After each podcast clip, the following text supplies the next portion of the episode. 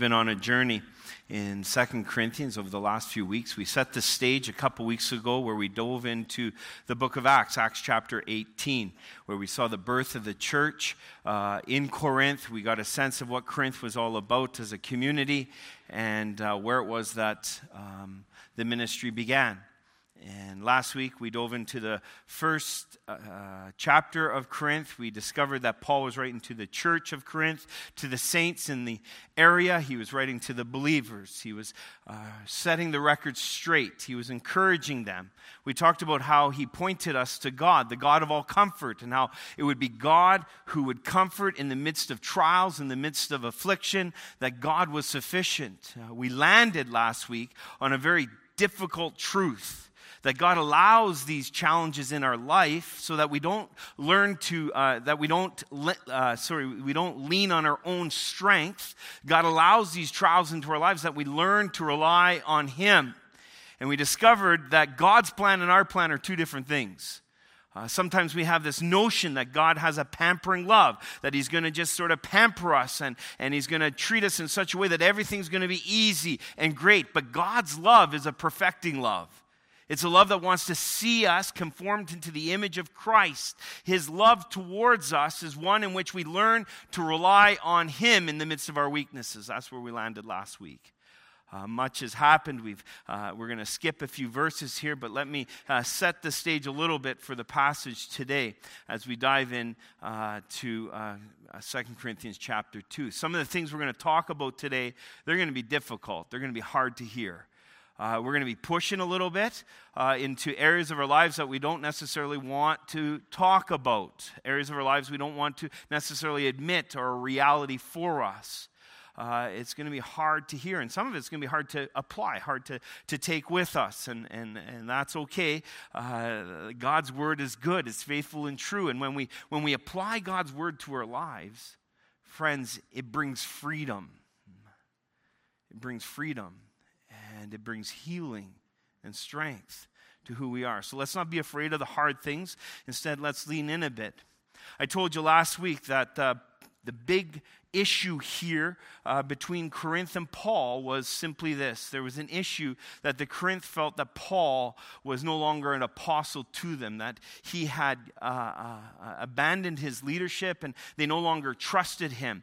And I said to you last week that there were some issues as to his plans and why he didn't come back. He said he was going to come back to Corinth, and instead of going back to Corinth uh, twice, he changed his plans. He, he didn't go to Corinth again. He, he, did a visit that was unexpected, a painful visit, a, a, a, difficult visit where he corrects them and then he departs. And instead of going back, uh, he sends this letter. And they're wondering, they're questioning his authority.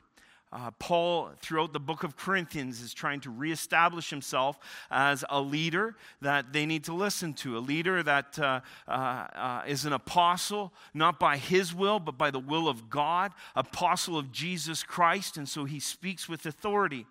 The, the next few verses uh, after uh, uh, verse 11, verses 12 through uh, to chapter 2, verse 4, Paul kind of defends this whole thing of him not coming to Corinth. And this is what happens. He, he sets his case forward to the church Corinth in an attempt to restore his relationship between himself and them. There's all kinds of friction here, and there's a lot of misunderstandings. And so he begins to defend his actions. And he does a few things. First of all, he, he bases his defense on the witness of his conscience, that he acted in holiness and sincerity. You see, the people thought that he was acting out of a, a, a selfishness. They thought that they, he was acting out of, uh, you know, out of uh, an arrogance, that he was sort of doing self preservation. But instead, what Paul says is one of the reasons I didn't come is because I, I acted in sincerity. I, I acted in holiness. I, I, I have a clean conscience about this. And he says, listen, when we stand before the Lord on Judgment Day, you're going to see that my conscience is clear. You're going to see that I was walking in step with the Lord. And, and so he kind of works through that reality and he says, you know, uh, we'll be able to take pride one in each other. On the day of judgment, Church of Corinth, I'm going to take pride in you and the fruit to the gospel of Jesus Christ. And although, Church of Corinth, you may not take pride in me now because you think that I, I didn't do what I should have done, listen, on the day of judgment, when we stand before God, you too will take pride in me. That's what he says. Wow, that's kind of neat, eh?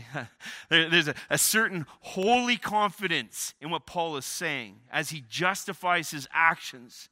He says, On Judgment Day, be assured of this, we'll take pride one in each other. He goes on to say this he, he rejects the notion that he makes his plans lightly. You see, the church of Corinth said, Ah, come on, you, you just change your mind on a whim things are difficult. And so, what do you do? You change your, your mind. You, you, you don't want to deal with conflict. You don't want to deal with us. You're, you, are you are so flaky. he says, No, I know you're accusing me of that. Not true. Love it.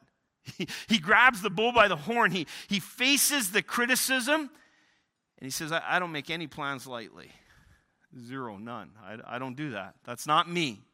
You're accusing me of it, but it's not true.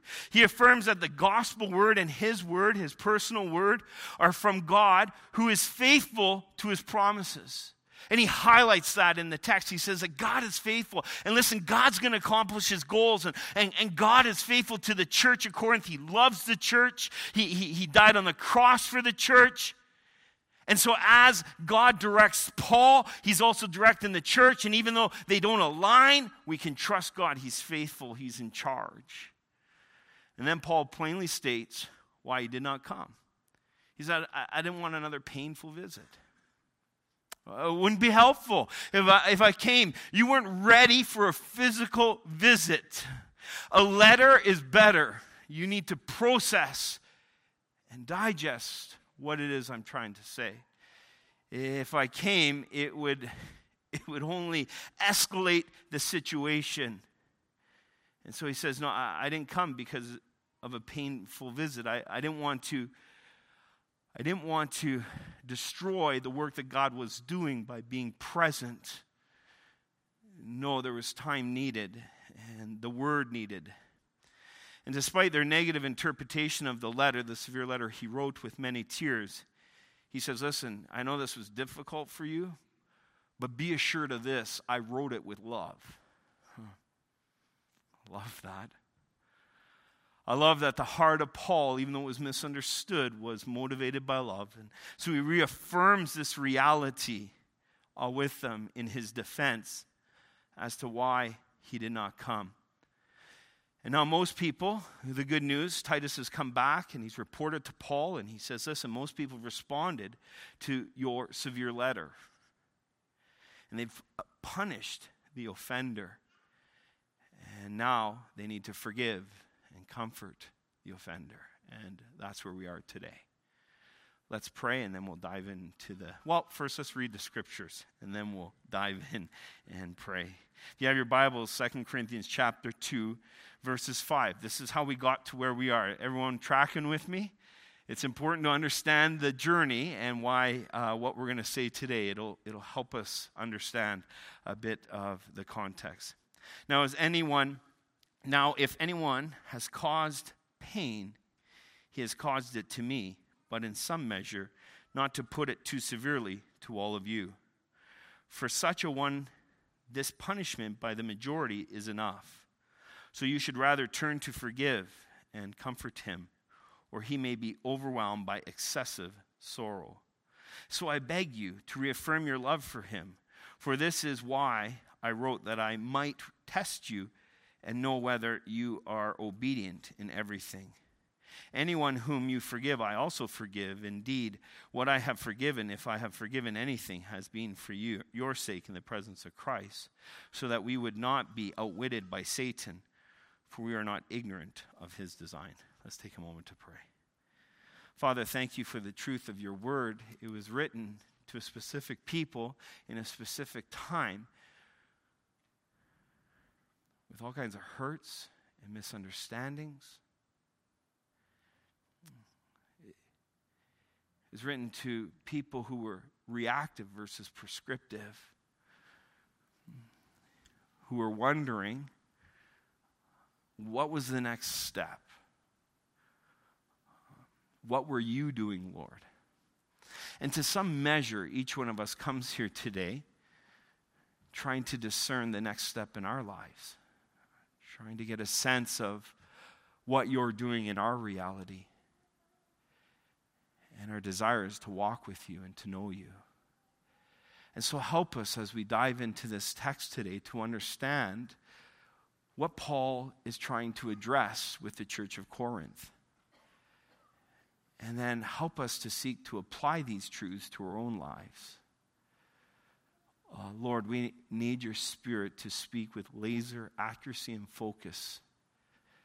And in the midst of it, to find the presence of Christ and hope. And so, redeem this time, we pray, for your honor and glory. For it's in Jesus' name we pray. Amen.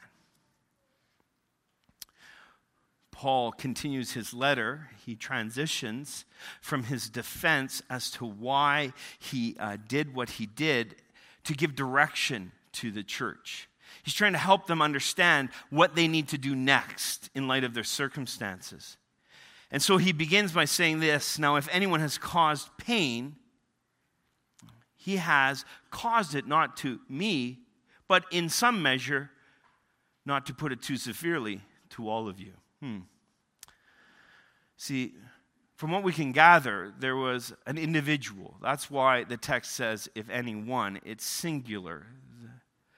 There's an individual uh, in the church of Corinth who was somehow engaged in inappropriate behavior. We don't know exactly what that behavior was. Uh, some have speculated that it was the uh, person in 1 Corinthians chapter 5 where uh, Paul corrects uh, a man who's, uh, who's engaged in a relationship with his father's wife. It's an adulterous relationship, and Paul corrects that relationship. And some speculate that that's who Paul's talking about here. Hmm. Most would say that's probably not the case because Paul spoke with uh, clarity about that situation, and he later goes on to say, I'm grateful for the one who repented of his inappropriate relationship with his father's wife, and so restore him. No, no, most people would suggest that it was probably someone involved in some sort of sexual immorality. Uh, as we discussed earlier, we talked about Corinth and how uh, uh, it was a sexually charged community. That most of the temples that people would go to worship at, these seven temples, most of them were involved in sexual acts. And it sounds like from the letter that, that Paul's dealing with someone who, who got saved out of that lifestyle, that, that sexually promiscuous lifestyle. And yet, they are holding on to the, those sexual passions and activity, and they're justifying it in the context of the church. Uh, Paul, when he goes and he deals with this individual in this visit that is so painful and severe, it, it, the, the, the, implication is, is that this individual rallied the people around him and said, Come on, guys. There, there's nothing wrong with what I'm doing. And, and Paul pushes in, and it sounds like this individual begins to attack Paul specifically. My dad always used to say the best defense is a good offense. If you want to defend yourself, attack the one who's attacking you. And thus begins this painful visit as Paul corrects behavior. And, and this attack comes against Paul, and, and he's trying to help them understand that, that, that they no longer need to live in this sexual um, sexual sin. And what happens, and the reason the visit is so painful, is the church is somewhat divided. Some are agreeing with this gentleman, and others are going, I don't, I don't know what to do. Do we obey Paul? Do we sympathize with this person? It leads to all kinds of conflict. Paul says, listen, when we engage in sin, it's painful. Romans says the wages of sin is death. Sin is painful, uh, it hurts ourselves. But it doesn't end there. Sin is never isolated to one person, there's always a ripple effect, it always affects people around. See, this gentleman, I'm sure his argument was like, what, what's, what's the harm? I'm, I'm not hurting anyone. I, you know, eh, what, what's the big deal?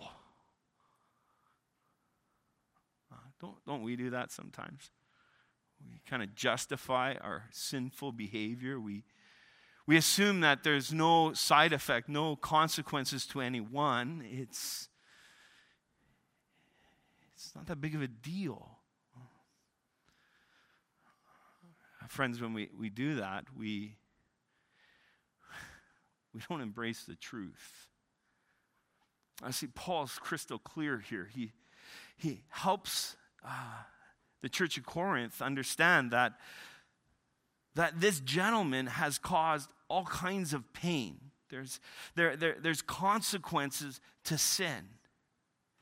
And, and, the consequences was to Paul. There was an attack on his character, on his ministry. There's an attack on him as an apostle. He's losing ground with the people, and people aren't sure if they should trust him. And it's not just to him, there's also consequences to the community as people embrace this fellow's sin. And so Paul is strongly trying to help them understand that, that this is painful to, to all of us. He says that there's much pain from this. And he's not trying to overstate the case, but he wants people to understand. He wants this individual in the community to understand there's been an effect from this sinful behavior. For such a one, he says, this punishment by the majority is enough. Hmm.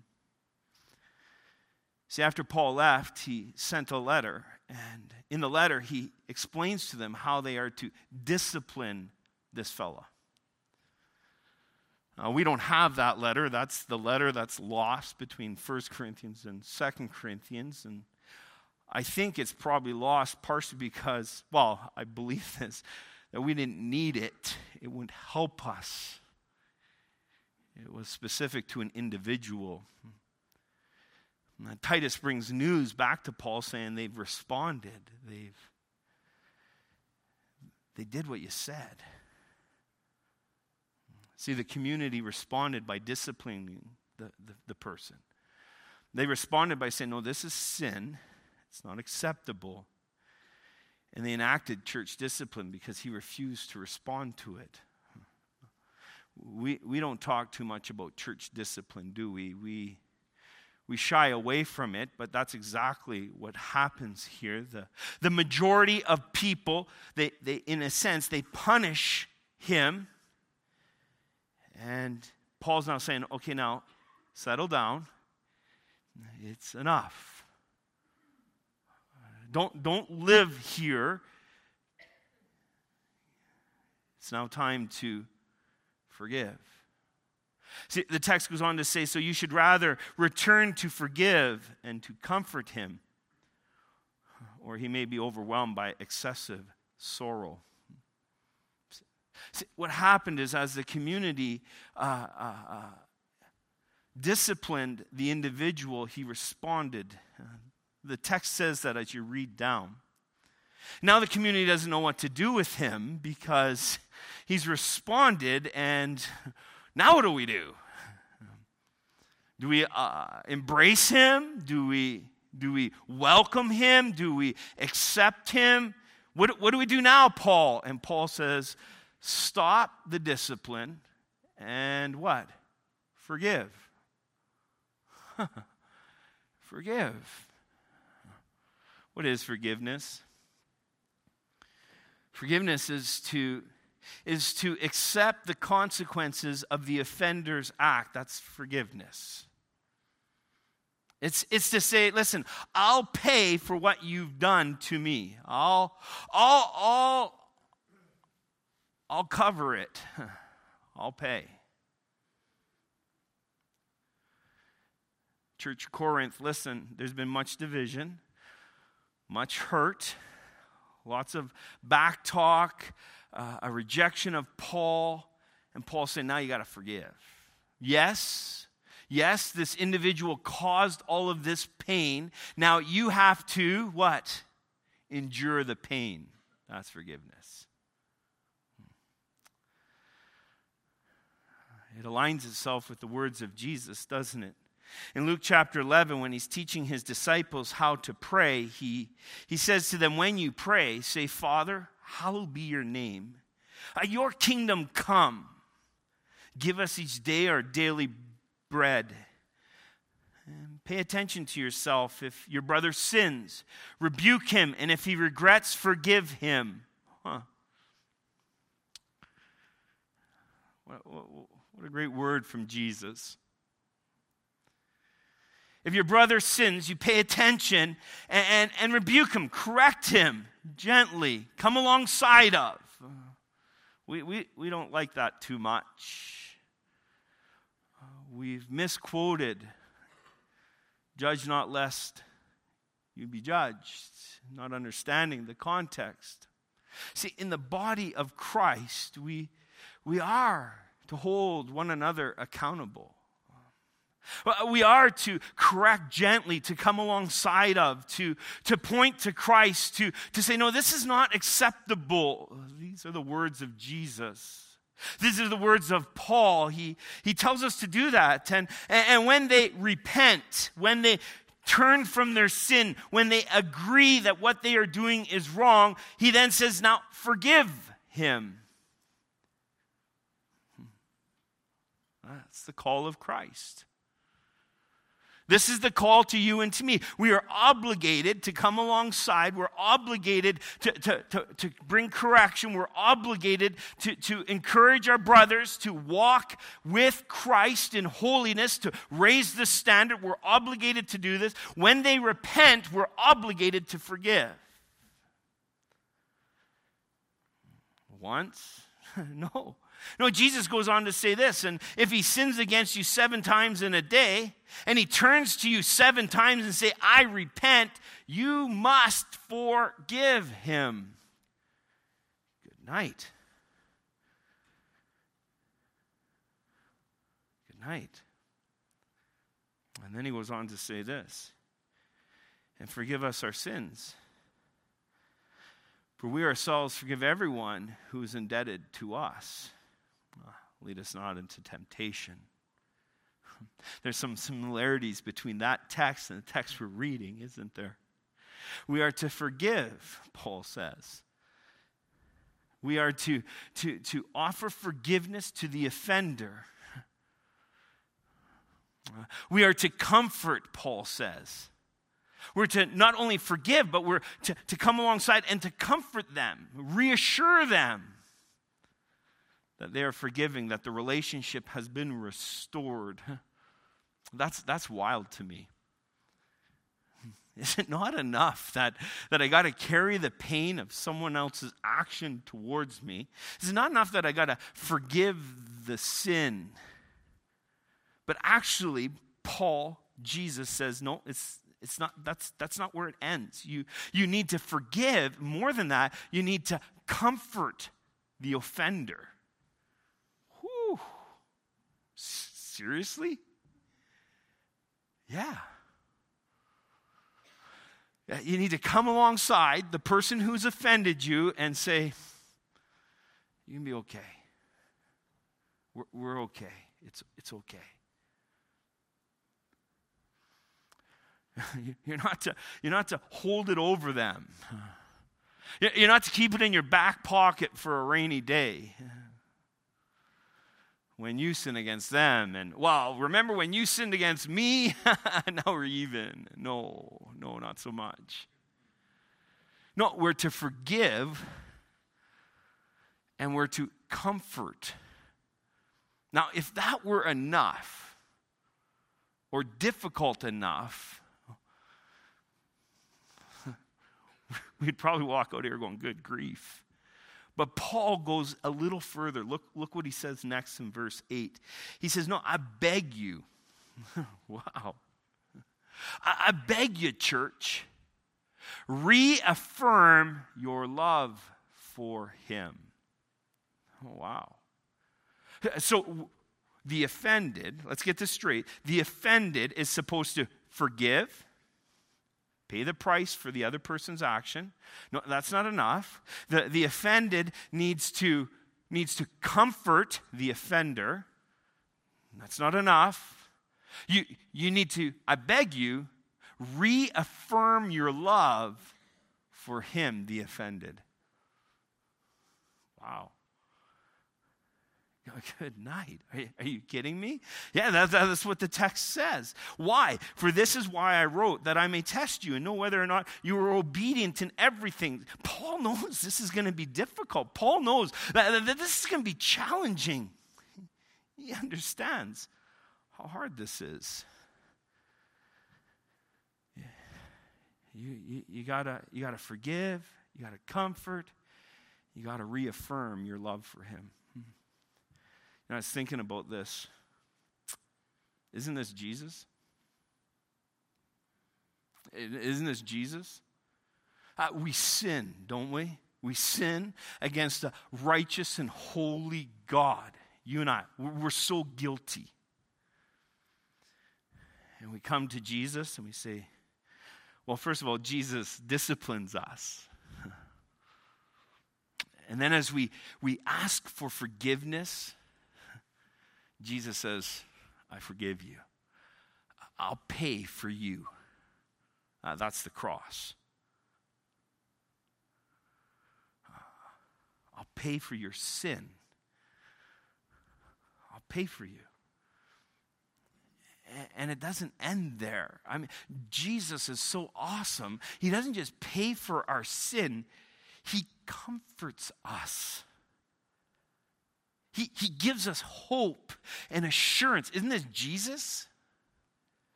Could you imagine if Jesus just forgave us? Yeah, I'll pay for your sin. It's done. We would still be devastated, wouldn't we? But Jesus comes, and not only does he forgive us and pay for our sin, he comforts us. More than that, he reaffirms his love for us. He says, I love you, I love you, I love you. See, when we, when we apply the words of Paul, we are manifesting Christ. And, and, friends, we can't do this on our own.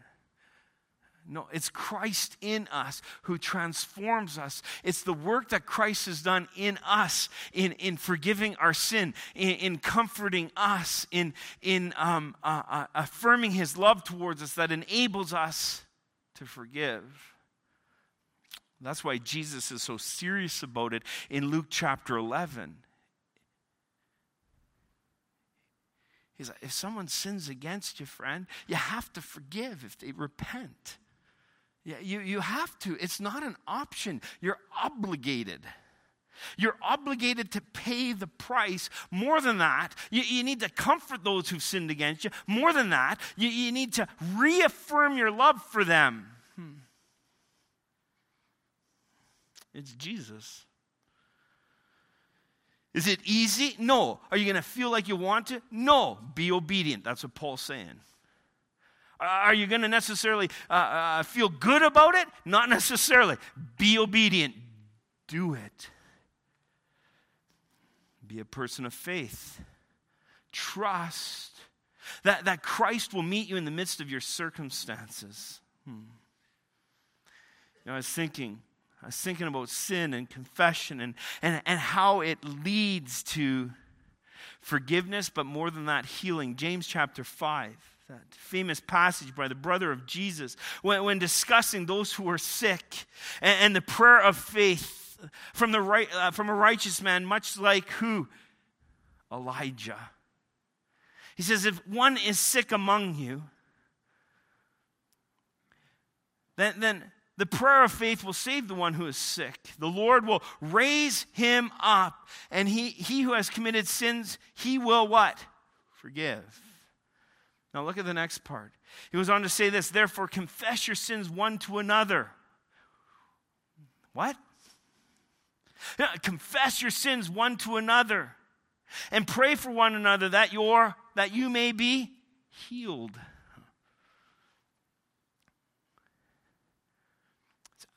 There's a connection here with confession and forgiveness and community gathered around and healing.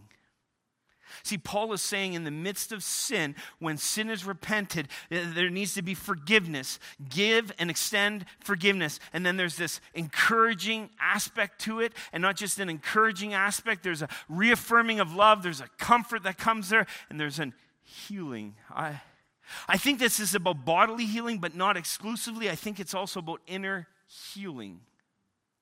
I do. I, I, think that there's a connection, that, that some of us are carrying such wounds eh, deep within us. And as we confess our sins one to another, there's healing. There's healing for us. Why, in the midst of community, there's, there's healing for us. The brother of Jesus. He gives us instruction, and we should follow. Second Corinthians, back to Paul, he goes on to say this anyone.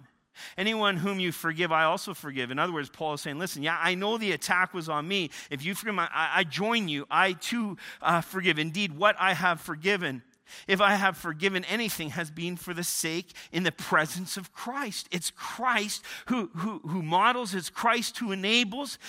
It's the, it's the reality of Christ in us that accomplishes res- restoration and reconciliation for the community.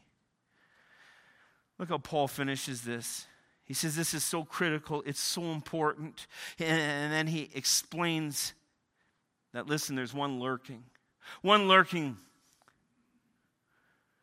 Satan. You see, with unforgiveness, if we don't walk through the process, if we don't follow Paul's uh, uh, uh, leadership in this, Satan, Satan is lurking. And he seeks to outwit us. He seeks to take that unforgiveness, he seeks to take that pain, that woundedness, and multiply it. Hmm.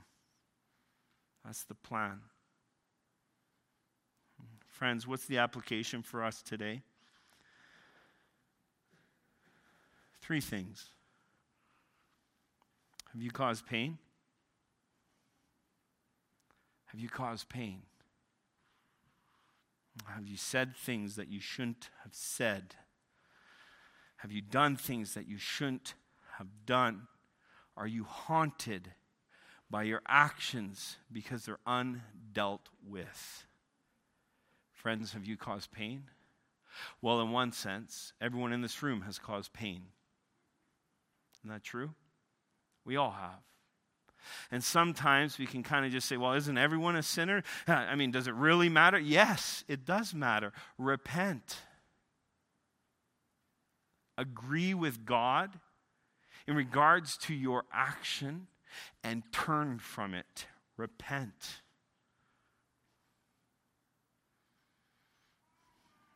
As we're talking. Maybe an action that's unresolved comes, comes rushing to your mind and your heart, and your heart is racing. You go, What do I do with this? Repent. Agree with God. Turn to Him. Know, know that our sin causes much pain. More than we could ever imagine. Repent. And if you've offended someone in your household, in your neighborhood, in the body of Christ, at the workplace, if you've offended someone and it's unresolved, repent. Own it. Ask for forgiveness.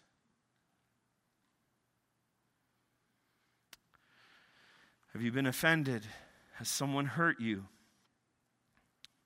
Friends, don't hold on to it. Forgive. Obey. Forgive. It doesn't matter if it's one time, two times, three times, four times. Forgive. Because Christ has forgiven you. Forgive. More than that, comfort. Comfort those who've offended you. More than that, reaffirm your love for them.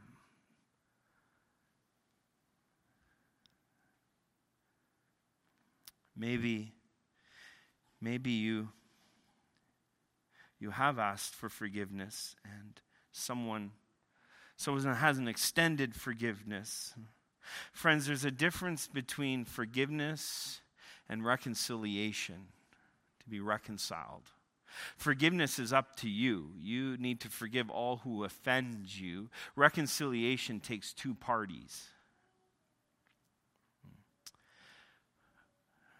forgive them so that the, the devil and his schemes don't bind you and ruin you.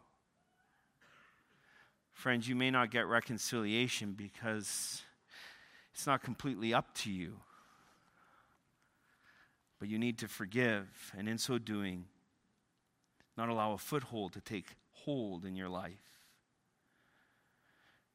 Friends, if you've sinned against another, repent. If one has sinned against you, forgive, comfort, love. If you've offended and not been forgiven, look to Christ, who's the author and perfecter of your faith, the one who conquered the enemy, the enemy of our soul and death. Look to him and allow him to bring healing, freedom from the design of the enemy. Let's stand together. I'm going to call the worship team out. They're going to lead us in a song of worship, Come to the River. Great song, so refreshing, such great imagery. As we sing this song, reflect on the reality of what God is saying to you here this morning. What is God asking of you?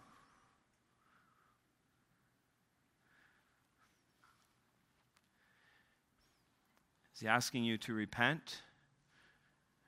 to, to agree, to own your offense? Is he asking you to forgive?